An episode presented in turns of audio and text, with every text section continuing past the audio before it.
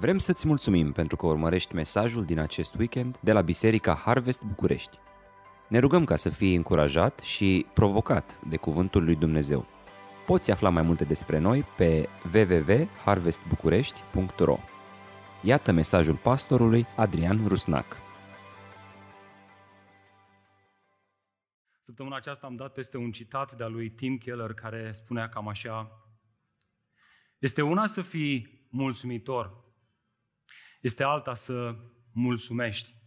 A fi mulțumitor este ceea ce simți. A mulțumi este ceea ce faci. Și sigur că ambele sunt importante, însă observați că există posibilitatea să mulțumim fără să fim mulțumitori. Ori asta mă amintește de primele dăți când, e bine, a pregătit și mama o friptură de miel. Uh, și îmi amintesc că eram destul de încântat, destul de entuziasmat să văd acea carne cum uh, fierbe și așa mai departe. Însă în duminica în care ne-am așezat toți la masă și mama a ridicat capul la oala cu miel, imediat m-a lovit acel miros de oaie uh, și am trecut repede de la a fi mulțumitor la a fi nemulțumitor. Așa că mi-am exprimat nemulțumirea și am spus eu, vai, dar ce rău miroase carnea asta, nici nu vreau să o gust. Așa că mama imediat m-a fixat cu privirea ei de mamă și m-a certat. Mi-a spus, măi băiatule, tu știi cât am muncit eu la carnea asta? Câte ore, zeci de ore a stat în baiți, câte, câte ore a stat la fier, câte ore a stat în cuptor? Tu știi cât am muncit la ea ca să fie o carne bună și fragedă? E bine, imediat uh, atitudinea mea uh, oarecum s-a schimbat, că asta a smuls din mine, conștiința mea a fost mustrată și asta a smuls din mine un uh, mulțumesc, mamă. Ce credeți, a încălzit-o cu ceva mulțumescul meu sec? Categoric nu. Ea a știut că aia a fost doar o activitate care nu venea dintr-o inimă mulțumitoare. E bine, la fel poate fi și cu Duminica învierii, o altă sărbătoare creștină în care conștiința noastră este mustrată cumva să mulțumească lui Dumnezeu. Nu știm exact pentru ce, sau și dacă știm cumva acel adevăr nu este conectat cu inima noastră, l-am auzit de așa de multe ori încât am tins să-l banalizăm. Dar facem și noi ceea ce fac toți ceilalți creștini în jurul nostru. Sărbătorim Paștele.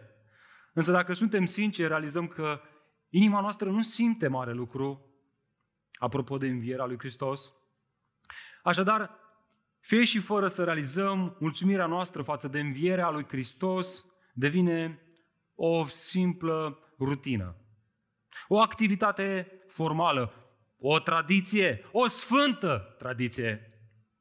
Așadar, dragilor, ce ar fi în dimineața aceasta să lucrăm la atitudinea noastră de mulțumire? Ce ar fi în dimineața aceasta să ne uităm la cele adevăruri acele realități care, așa cum a schimbat atitudinea ucenicilor care sâmbătă erau închiși în casă de frică, de incertitudine, de neîncredere, dar duminică experiența învierii lui Hristos le-a schimbat atitudinea, le-a schimbat uh, modul în care uh, se raportau în, la tot ce se afla în jurul lor și nu doar ca și activitate, ci o realitate profundă, interioară, în inima lor. La fel și noi astăzi. Să lucrăm la cele adevăruri, la cele realități care ne transformă inima dintr-o activitate a mulțumirii într-o atitudine profundă a inimii în care suntem mulțumitori. Exact acesta este mesajul de astăzi. În oraș plin de mulțumire, exact aceeași problemă o aveau și cei din biserica din Corint. Pentru ei, ideea de înviere a morților era ceva total neobișnuit, ba chiar ceva respingător. Iată de ce Pavel se simte nevoie să explice adevărurile extraordinare ale învierii lui Hristos, toate acestea ca la finalul acestui capitol atât de minunat, capitolul 15 la care ne-am uitat duminica trecută, în Vinerea Mare. Și în dimineața aceasta la care ne vom uita în continuare până la final, la finalul lui, Pavel poate să spună aceste cuvinte, dar mulțumiri fi aduse lui Dumnezeu, ascultă, care ne dă victorie prin Domnul Isus Hristos. Altfel spus, în acest paragraf la care ne vom uita și noi astăzi, Pavel vorbește despre acele realități ale învierii lui Hristos care produc sentimente profunde și o atitudine de mulțumire a inimii credinciosului. Da, poate și o activitate, da, poate și anumite tradiții, da, poate și anumite practici, dar care vin dintr-o inimă profund mișcată de adevărurile învierii, care acum este mulțumitoare pentru victoria pe care Hristos a adus-o asupra morții. Haideți să vedem despre ce este vorba. Deschidem împreună în 1 Corinteni, capitolul 15 și dacă aveți o Biblie, ce ar fi să vă îndreptați chiar acum spre uh, biblioteca voastră uh, și haidem să ne apropiem de Cuvântul lui Dumnezeu. Dacă aveți pe telefon, este foarte bine și acolo. Haideți să vedem ce ne face să fim mulțumitori față de învierea lui Hristos. Haideți să trecem, fraților, de la o practică a mulțumirii la o atitudine profundă a inimii în care suntem mulțumitori față de învierea lui Hristos. Continuăm să citim de la versetul 35 până la finalul capitolului. Eu voi citi doar până la versetul 41, dar ne vom uita verset cu verset la toate aceste versete din capitolul 15. Iată, cuvintele lui Pavel. Cineva ar putea întreba, cum învie morții? Cu ce fel de trup vor veni? Ce nebunie! Ceea ce tu semeni nu vine la viață dacă nu moare. Iar ceea ce semeni nu este trupul care va fi, ci doar o sămânță simplă ca una de grâu sau de altceva. Însă Dumnezeu îi dă fiecarei semințe un trup, așa cum dorește, fiecarei semințe îi dă trupul ei. Nu toate trupurile sunt la fel. Unul este trupul oamenilor, altul este trupul animalelor, altul al păsărilor, altul al peștelor. Există trupuri cerești și trupuri pământești. Există o splendoare a celor cerești și un alt fel de splendoare a celor pământești. Alta este splendoarea soarelui, alta este splendoarea lunii și alta este splendoarea stelelor, iar o stea diferă de alta în splendoare. Haideți să ne rugăm. Doamne, vin înaintea Ta în dimineața aceasta și îți mulțumesc pentru învierea Ta. Și, Doamne, știu că chiar și aceste cuvinte pe care le-am rostit pot fi doar o simplă practică, o bifă anuală. De aceea, Doamne, te rog să-mi vorbești mie din nou prin cuvântul Tău, să vorbești fraților mei din nou prin cuvântul Tău și am vrea, Doamne, să ne ajut să trecem de la o practică a mulțumirii față de învierea Ta la o atitudine a mulțumirii. Una profundă, una care ne mișcă și care ne transformă. Fă, Doamne, ca cuvântul Tău să prindă viață în noi. În numele Lui Iisus Hristos m-a rugat toate acestea. Amin. Frate drag, nu vreau să te chem să-mi spui că ești mulțumitor și bucuros, doar că azi este învierea și așa fac toți. Și vedeți, asta se poate întâmpla adesea. S-ar putea să fim constrânși de circumstanțele în care ne aflăm împingi de tradițiile pe care le experimentăm și constrângi de ele să spunem, da măi, trebuie să, trebuie să celebrăm învierea lui Hristos, să duduie pereții când îi cântăm lui Dumnezeu că El a înviat. Și n-aș vrea să te forțezi să faci asta. Și aș vrea, într-un mod onest, indiferent de situația în care te afli, Poate că simți mai degrabă să jelești, poate că uh, simți mai degrabă incertitudine, poate chiar scepticism. Oare cu adevărat a înviat Hristos? Aș vrea să fie onest cu tine însuți.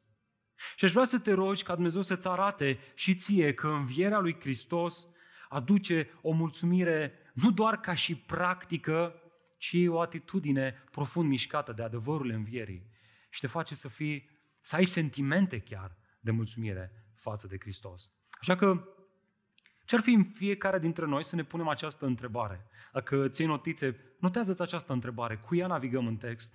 Oare cum aș putea să fiu și eu plin de mulțumire față de învierea lui Hristos? Ok, văd o, o sumedenie de credincioși în jurul meu care, într-un fel sau altul, mulțumesc lui Dumnezeu pentru că l-a înviat pe Hristos din morți, dar când mă gândesc la mine însumi, Adi Rusna, Claudiu, Marius, Adin, Adina, Andrei, Alin, George, Bogdan, cum am putea noi să fim mulțumitori?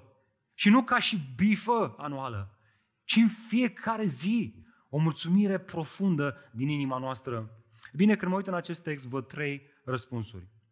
Mai întâi, uită-te la creația lui Dumnezeu. Vrei să fii mulțumitor față de învierea lui Hristos? Interesant. Pavel începe cu asta. Mai întâi de toate, uită-te la creația lui Dumnezeu.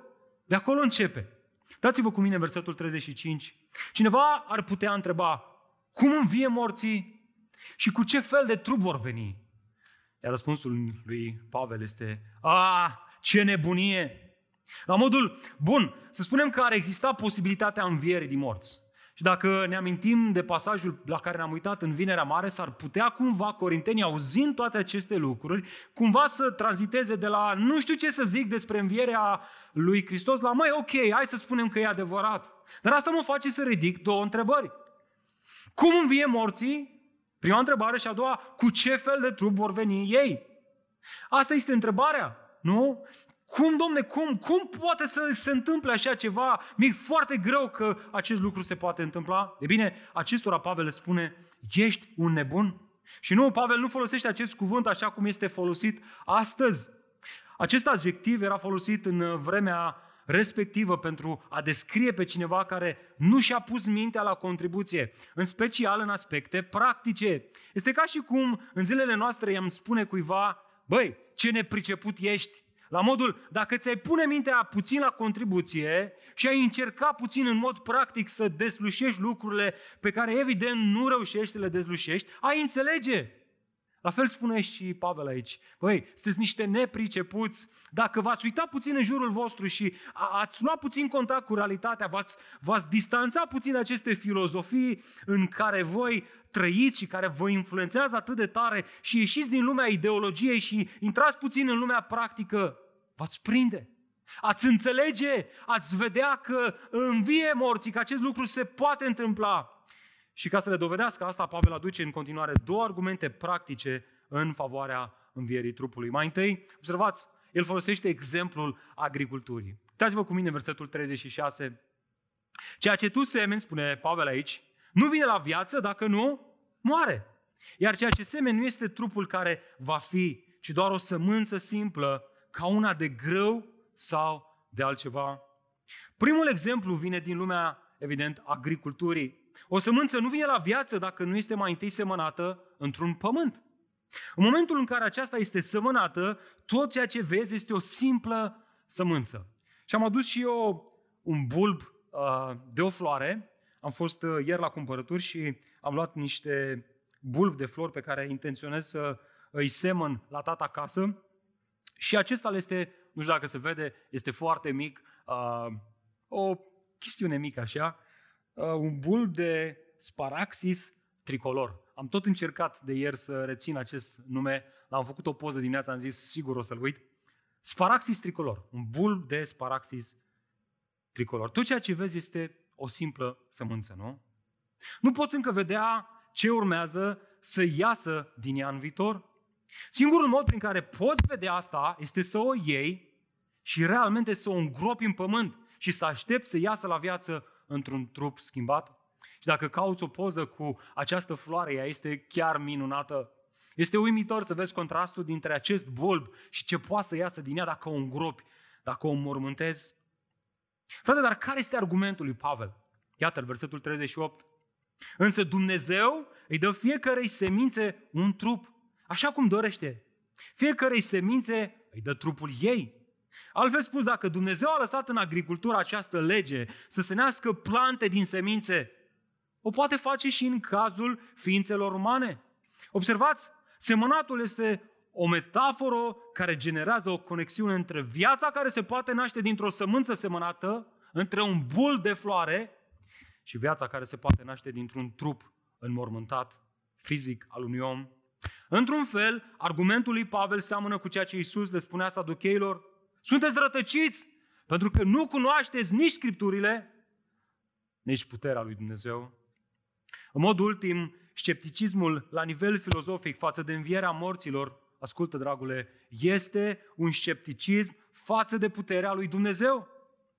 Iată acum și al doilea argument adus în favoarea învierii trupului, preluat din exemplul creației. Nu toate trupurile sunt la fel.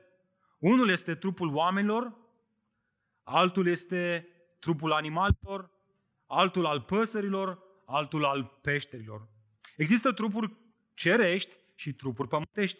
Există o splendoare a celor cerești și un alt fel de splendoare a celor pământești. Alta este splendoarea soarelui, alta este splendoarea lumii și alta este splendoarea stelelor. Iar o stea diferă de alta în splendoare. În acest exemplu, Pavel surprinde un aspect din creație și anume faptul că acesta este, aceasta este caracterizată, ascultă dragule, de diversitate. Observați că fiecare trup are o splendoare, o glorie unică. De fapt, sunt trupuri pământești și trupuri cerești. De fapt, asta este ceea ce vrea Pavel să ne arate aici. Cineva care se uită la cer o să remarce că într-un fel strălucește soarele și în alt fel stelele. Deși diferite, fiecare corp al galaxiei, corp ceresc, are o splendoare unică. Ori asta ne determină să ne întrebăm, domnule, dar ce anume argumentează Pavel prin aceste exemple din creație? E bine, faptul că acest Dumnezeu creator și creativ, care și-a îmbrăcat creația într-o diversitate absolut uimitoare, este în mod cert capabil să învie trupul unui om mort. Uitați-vă la tot ce este creat. Oare nu a creat Dumnezeu lumea într-un mod uimitor? Este ceva plictisitor în lucrurile create de El? Oriunde te uiți, vezi mereu altceva, vezi mereu ceva diferit, ceva cu o glorie parcă mai mare, mai diferită, mai strălucitoare, care îți fură inima.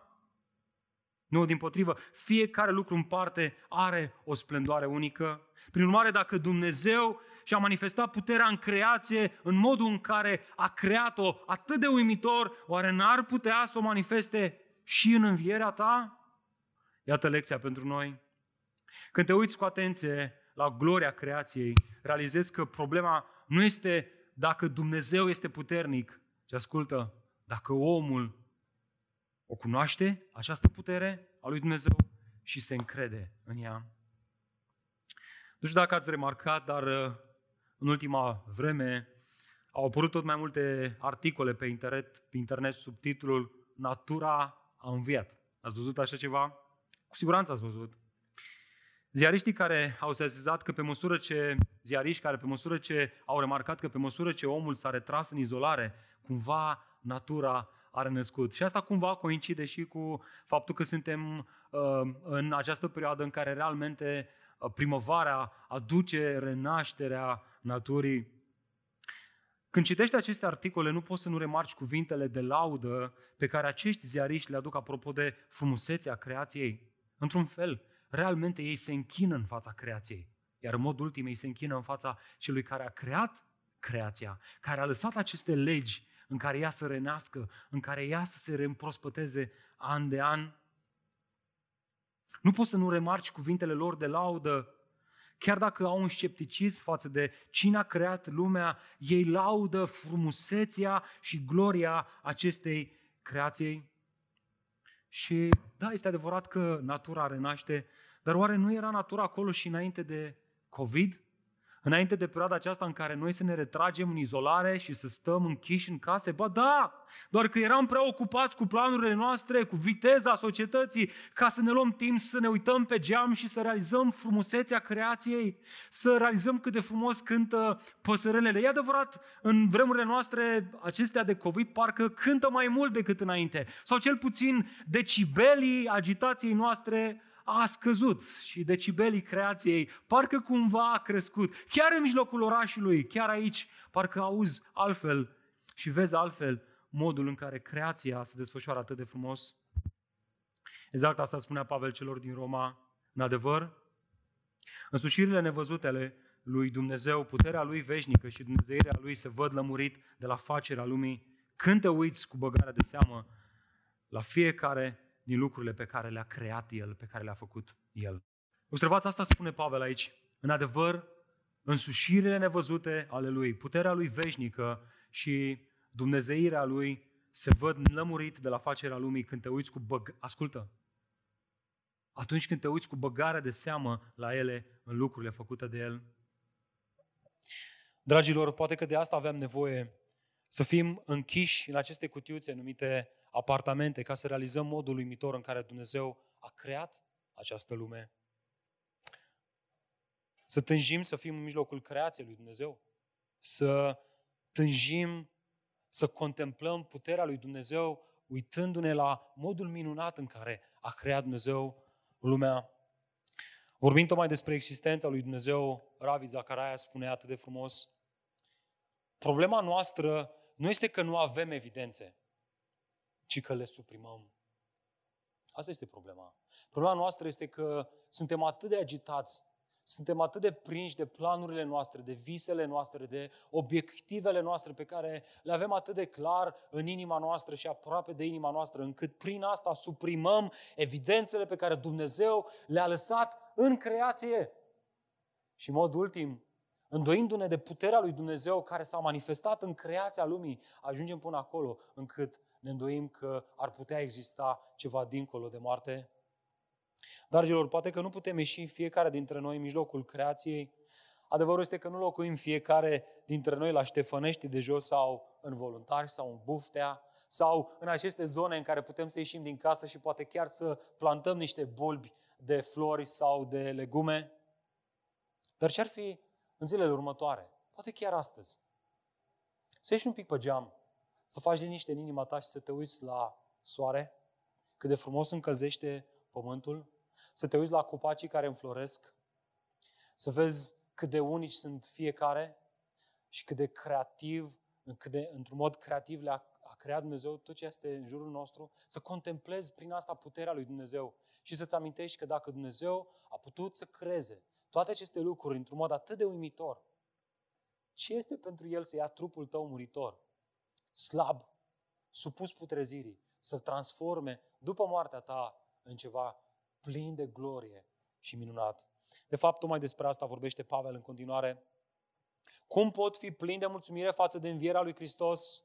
Mă uit în acest text și mai văd un lucru, mai văd un lucru pe care ar trebui să le facem fiecare dintre noi, să ne uităm la condiția ființei umane. Dați-vă cu mine în versetul 42. În acest verset, Pavel răspunde la a doua întrebare. Observați, vă rog, în versetul 35, el a ridicat două întrebări. Cineva ar putea întreba cum învie morții. Și a dat răspuns la întrebarea asta. Simplu, uite-te la creație. Așa învie morții. Dacă Dumnezeul Creator a creat lucrurile într-un mod minunat, așa va, vei învia și tu. Ori asta îi putea conduce pe ascultătorii sau cititorii lui Pavel la o a doua întrebare. Bun, bun, să, înțeleg, să înțelegem că asta se poate, dar întrebarea noastră este cu ce fel de trup vom învia? E bine, tocmai la această a doua întrebare răspunde Pavel în acest următor paragraf. Uitați-vă cu mine în versetul 42. La fel este și cu învierea morților. Altfel spus, Pavel spune, vreți o analogie pentru înviere? Iată, gândiți-vă la obiceiul, obiceiul semănatului. La fel este și cu învierea unui trup din morți. Ba mai mult, semănatul seminței descoperă un contrast între condiția umană prezentă și condiția umană viitoare. Iată așadar patru realități ale condiției umane prezente în care sunt eu și cu tine și patru realități ale condiției umane post-moarte, post-înviere. Mai întâi vedem putrezire versus neputrezire. Uitați-vă în versetul 42, a doua parte. Ceea ce este semănat în putrezire, spune Pavel aici, este, un, este înviat în neputrezire.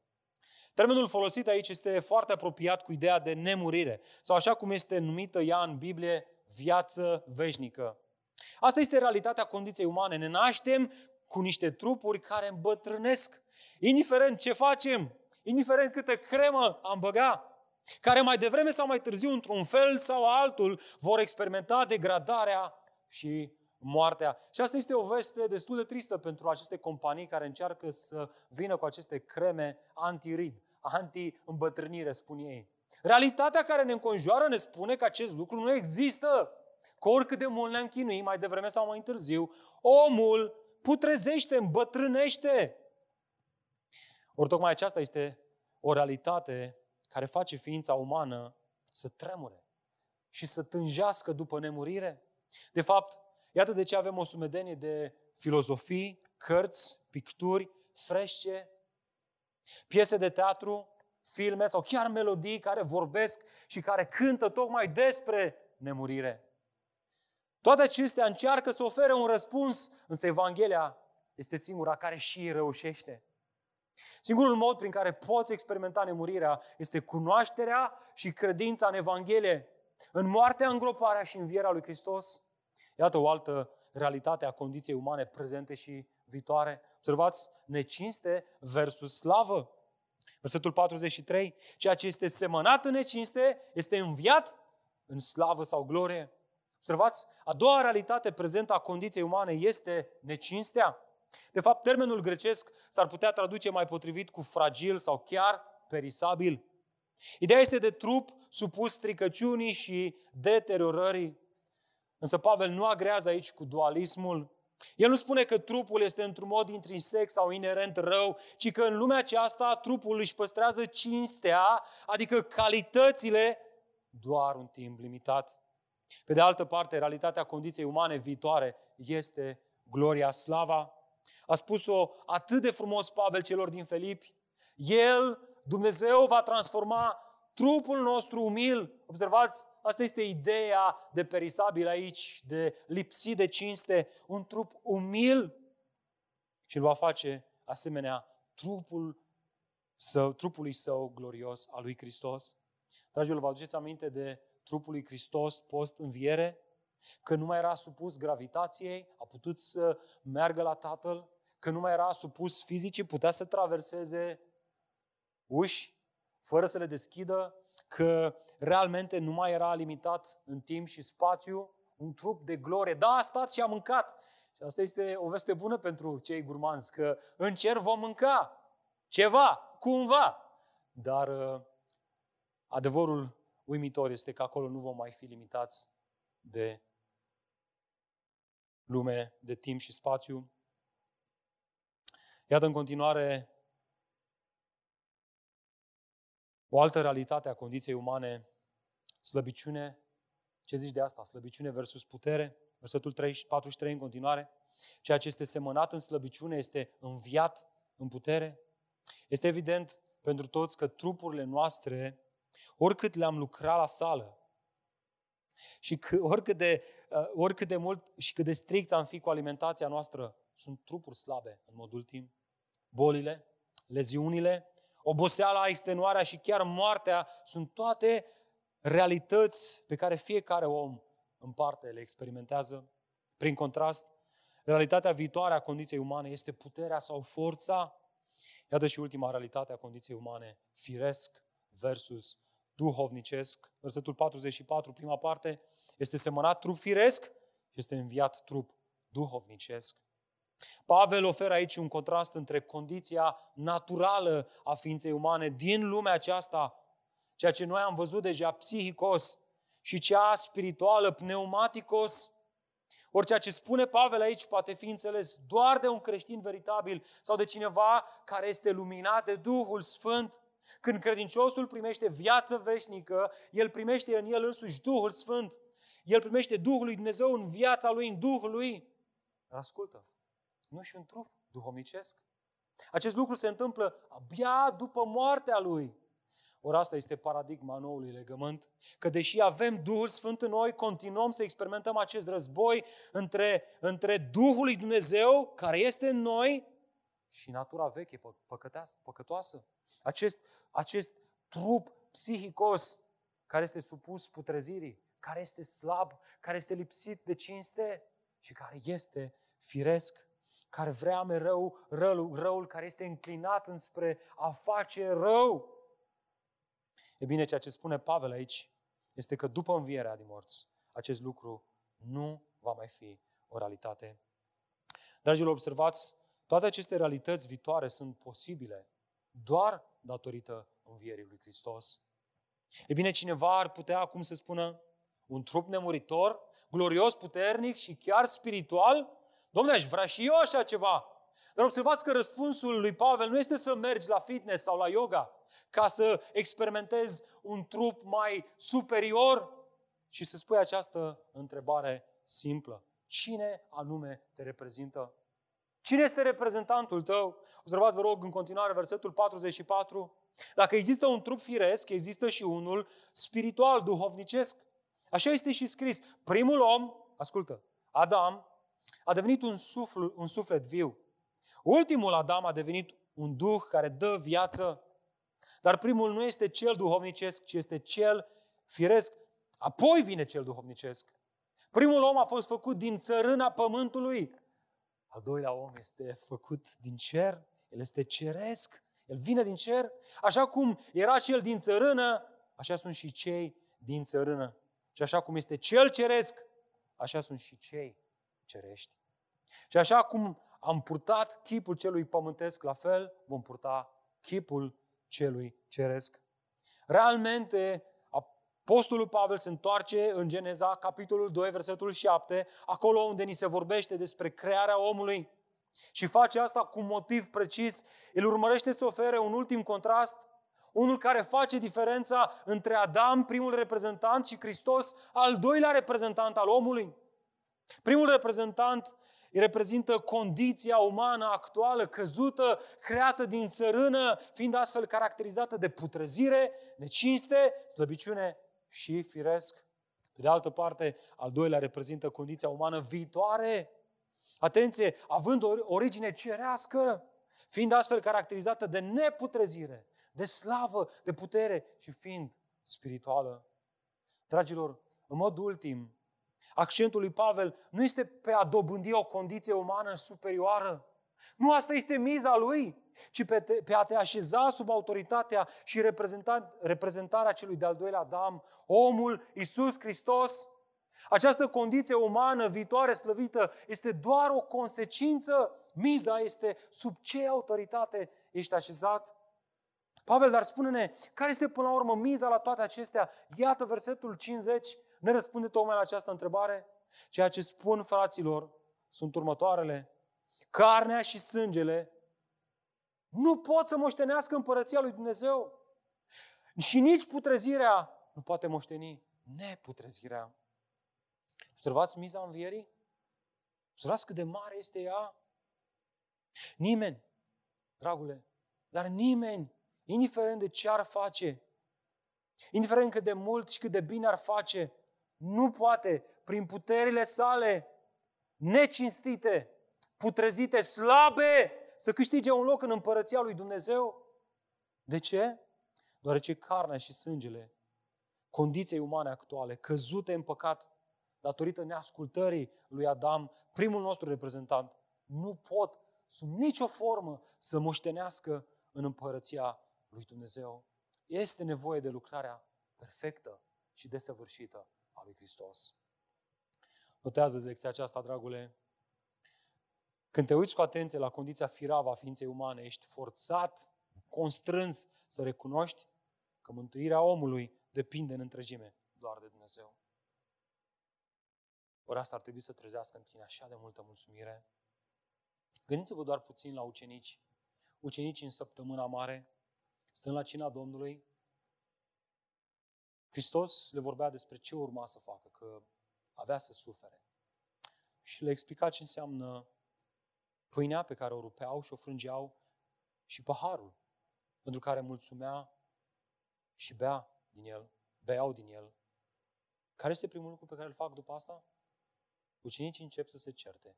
Cine este cel mai mare? Care va fi cel mai mare în împărăția lui Dumnezeu? Să trecem peste asta.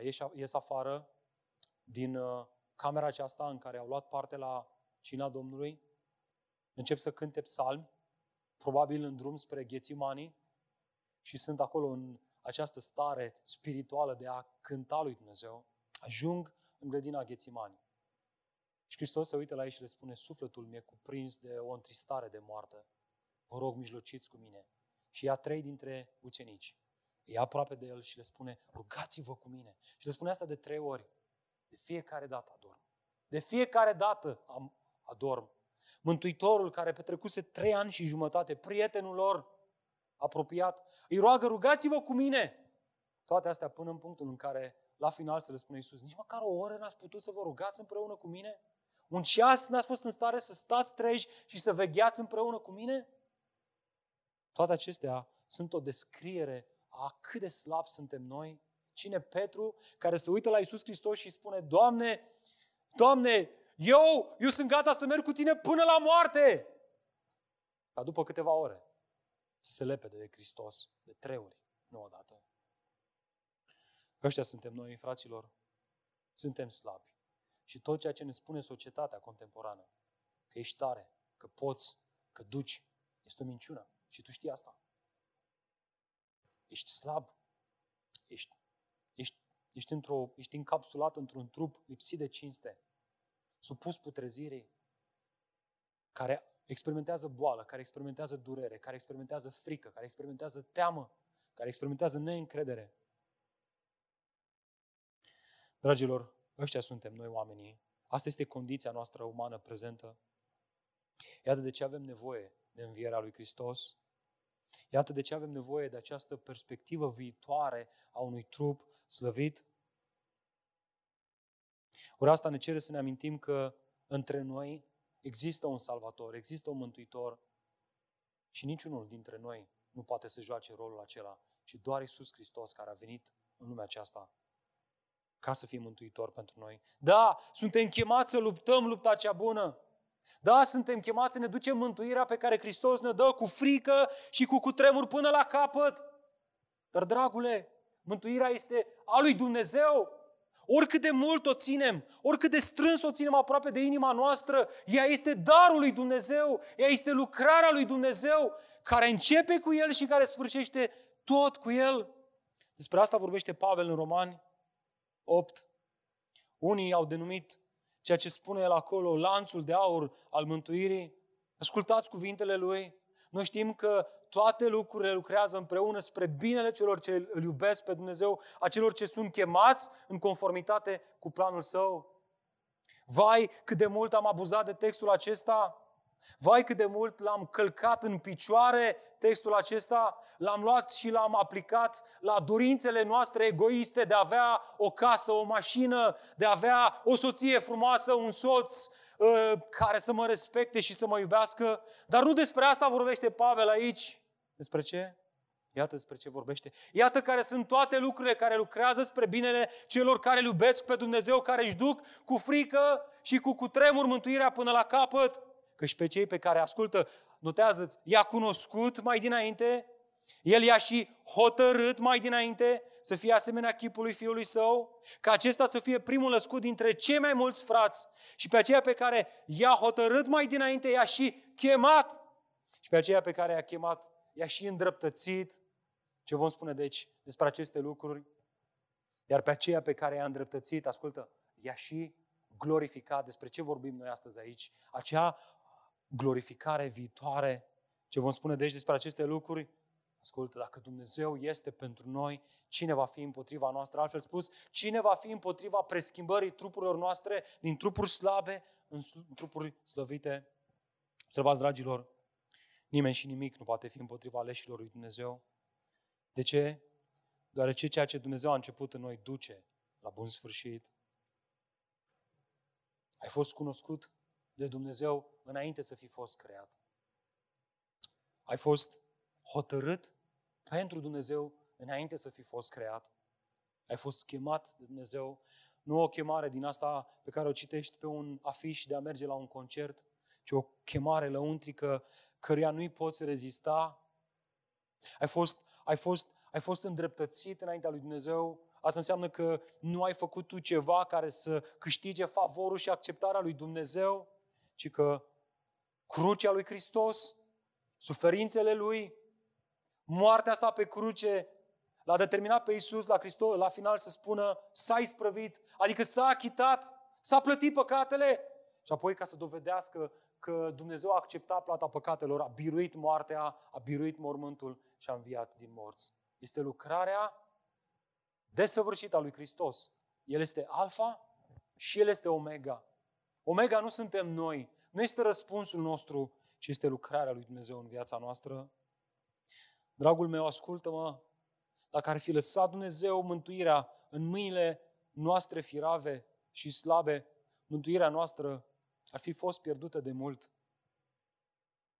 Să observați că toate lucrurile lucrează spre binele nostru? Toate bine, care, care lucruri? care au în vedere mântuirea, care au în vedere viața veșnică, orice pandemie, orice nenorocire, orice război, orice s-ar întâmpla, nu poate să ne despartă de dragostea lui Dumnezeu. Care este răspunsul credinciosului? Sigur că da, mulțumirea. Mulțumirea.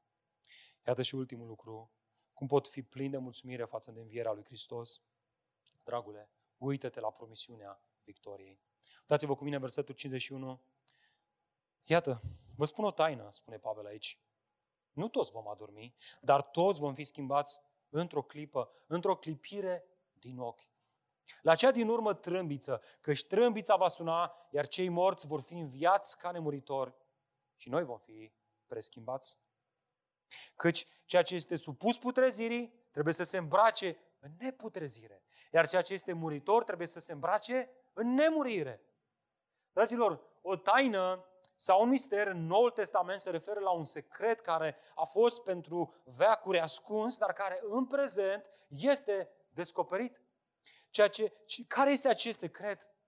Păi trebuie să ne dăm câțiva pași în spate pentru a vedea ce întrebări ar putea avea cititorul lui Pavel în acest moment.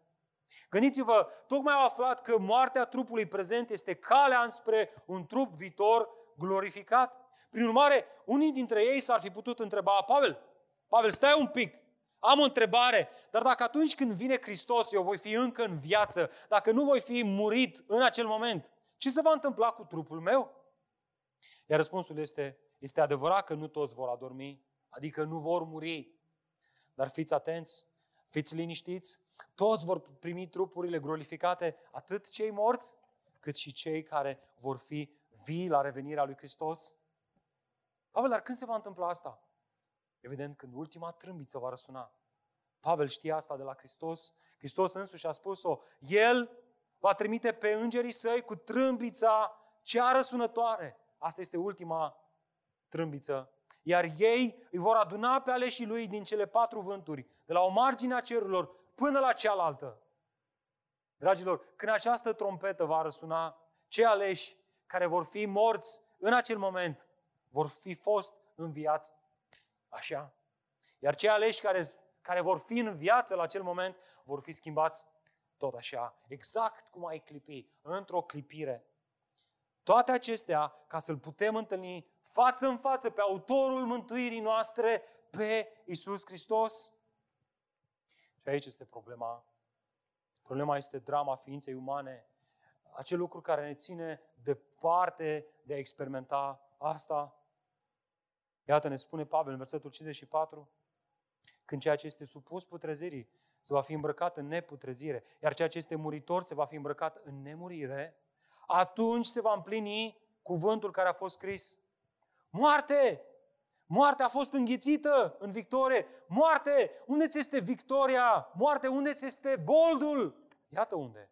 Boldul morții este păcatul, iar puterea păcatului, păcatul este legea. Dragule, ascultă-mă, urmează să spun Evanghelia, urmează să spun ce îți poate da promisiunea vieții veșnice. Observați, drama ființei umane este păcatul. Iar puterea păcatului, interesant, este legea lui Dumnezeu. Pavel face referire aici la legea vechiului legământ. Iar Galateni, capitolul 3, dar chiar întreaga carte Galateni explică pe larg scopul legii. Însă este important acum să reținem asta. Legea lui Dumnezeu este bună. Ea este chiar desăvârșită. Însă este important să înțelegem că ea este ceea ce ne arată drumul înspre Dumnezeu, drumul înspre mântuire. De ce? Pentru că atunci când te uiți în lege, când te uiți în poruncile ei, descoperi cât de greșit și cât de păcătos ești nu fa aia, nu fa aia, nu fa aia, nu fa aia, nu fa aia, nu fa aia. Și te uiți la viața ta, te uiți în legea lui Dumnezeu ca și cum te-ai uitat într-o oglindă atunci când te-ai trezit dimineața și ești răvășit și vezi toate imperfecțiunile chipului tău. La fel, când ne uităm în legea lui Dumnezeu, care este perfectă, este desăvârșită, ne vedem pe noi înșine, vedem cât de lipsiți de sfințenie suntem, cât de păcătoși suntem, cât de slabi suntem. Ba mai mult, tot din lege învățăm că standardul este foarte înalt și că nu-l vom putea atinge niciodată. De asemenea, tot din lege învățăm că plata pentru păcat este moartea spirituală, despărțirea totală de Dumnezeu. Așadar, cineva ar putea să întrebe, frate, dar care este scopul legii? Ne spune Pavel. Legea a fost îndrumătorul nostru spre Hristos, pentru ca noi să fim îndreptățiți prin credință. Dar acum, după ce a venit credința, nu mai suntem sub îndrumătorul acesta. Observați, dragilor, învierea lui Hristos a adus cu sine o nouă lege. Legea lui Hristos, o lege care nu mai este scrisă pe o piatră sau pe un sul, ci care este scrisă în inimile noastre prin Duhul Sfânt. O lege care nu condamnă, ci care oferă prin credință îndreptățire înaintea lui Dumnezeu.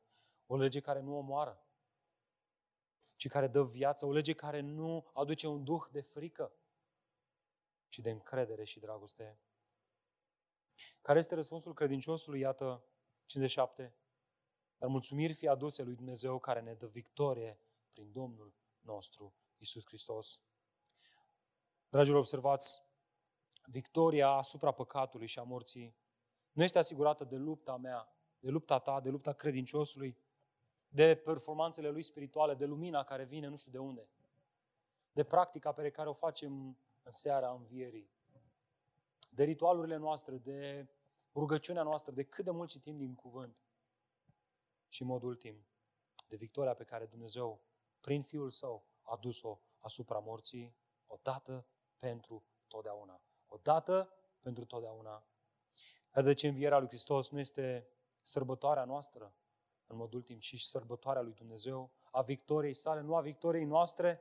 Răspunsul credinciosului la toate acestea, mulțumire, mulțumire, mulțumire, mulțumire, Tată, ceea ce eu n-aș fi putut face niciodată, ai făcut-o prin Fiul tău, prin Isus Hristos. Frate, dar am și eu o întrebare. Iartă-mă, dar parcă tot ce spui tu acolo pare o evanghelie ieftină. Adică Dumnezeu face totul și noi nu facem nimic?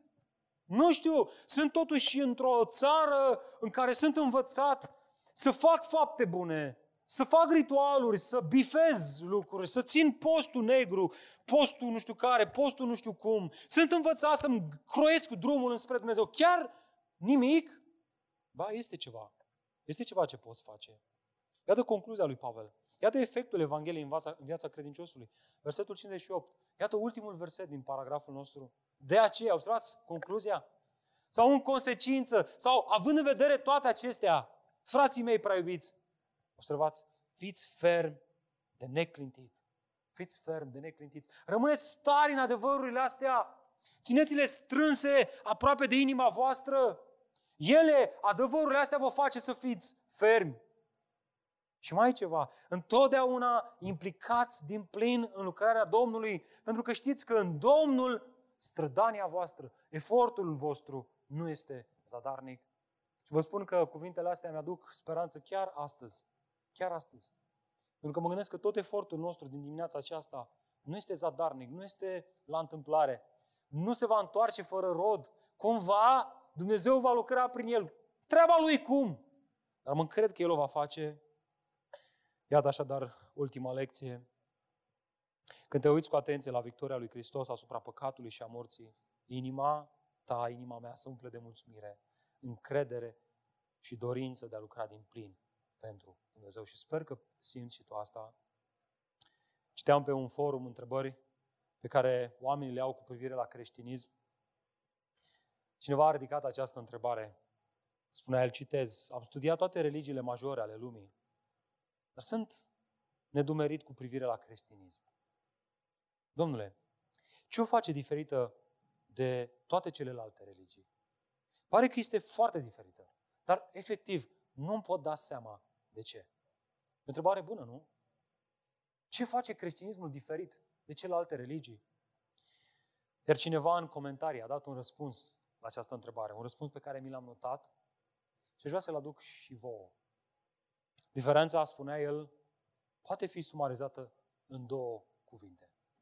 Habar n-am cine a spus asta, dar a spus-o așa de frumos. Isus Hristos. Și da, știm că răspunsul la orice întrebare creștină este Isus Hristos. Mai facem noi glume pe seama asta. Dar tipul acesta continua. Da, în mod ultim, răspunsul stă în două cuvinte, Isus Hristos. Și fiți atenți cum continuă el. Spunea el atât de frumos. El este în centru și la fundamentul credinței creștine. Și tot El este motivul pentru care creștinismul este atât de diferit de celelalte religii. Cum? Iată, continua el, dăm voie să explic ceea ce vreau să spun. Toate religiile pe care le-ai studiat au un lucru în comun. Toate îl caută pe Dumnezeu. Fie și dacă nu-l numesc așa. Sau fie și dacă Dumnezeu este o idee sau chiar un obiect căruia omul, ființa umană, îi se închină și de la care caută să primească favor, fie și dacă Dumnezeul este omul însuși. Și continua el însă, pe de altă parte, creștinismul este total diferit. În loc să-L căutăm noi pe Dumnezeu, Dumnezeu ne caută pe noi. În loc să ajungem noi la Dumnezeu, a coborât El la noi. Iată de ce Iisus este atât de important. Pentru că El a venit din ceruri să facă pentru noi ceea ce noi nu am fi putut face niciodată. Indiferent cât de tare ne-am fi chinuit, noi nu am fi putut stinge pofta păcatului prin noi înșine, dar prin moartea și învierea lui Hristos. El a făcut asta în locul nostru. A murit pentru păcatele noastre și a înviat, dovedind asta că într-o zi vom fi și noi înviați. Și de ce Pavel putea să exclame plin de convingere, Iată, în toate aceste lucruri, noi avem victorie. Nu orice victorie, ci victorie de plină prin Cel care ne-a iubit. Eu sunt convins că nici moartea, nici viața, nici îngerii, nici demonii, observați, nici înălțimea, nici adâncimea, nici orice altceva din toată creația, toată creația, tot ce se află în jurul nostru, nimic din toate astea nu vor putea să stea și să ne țină departe de dragostea lui Dumnezeu care este în ceruri, în Hristos Iisus, Domnul nostru.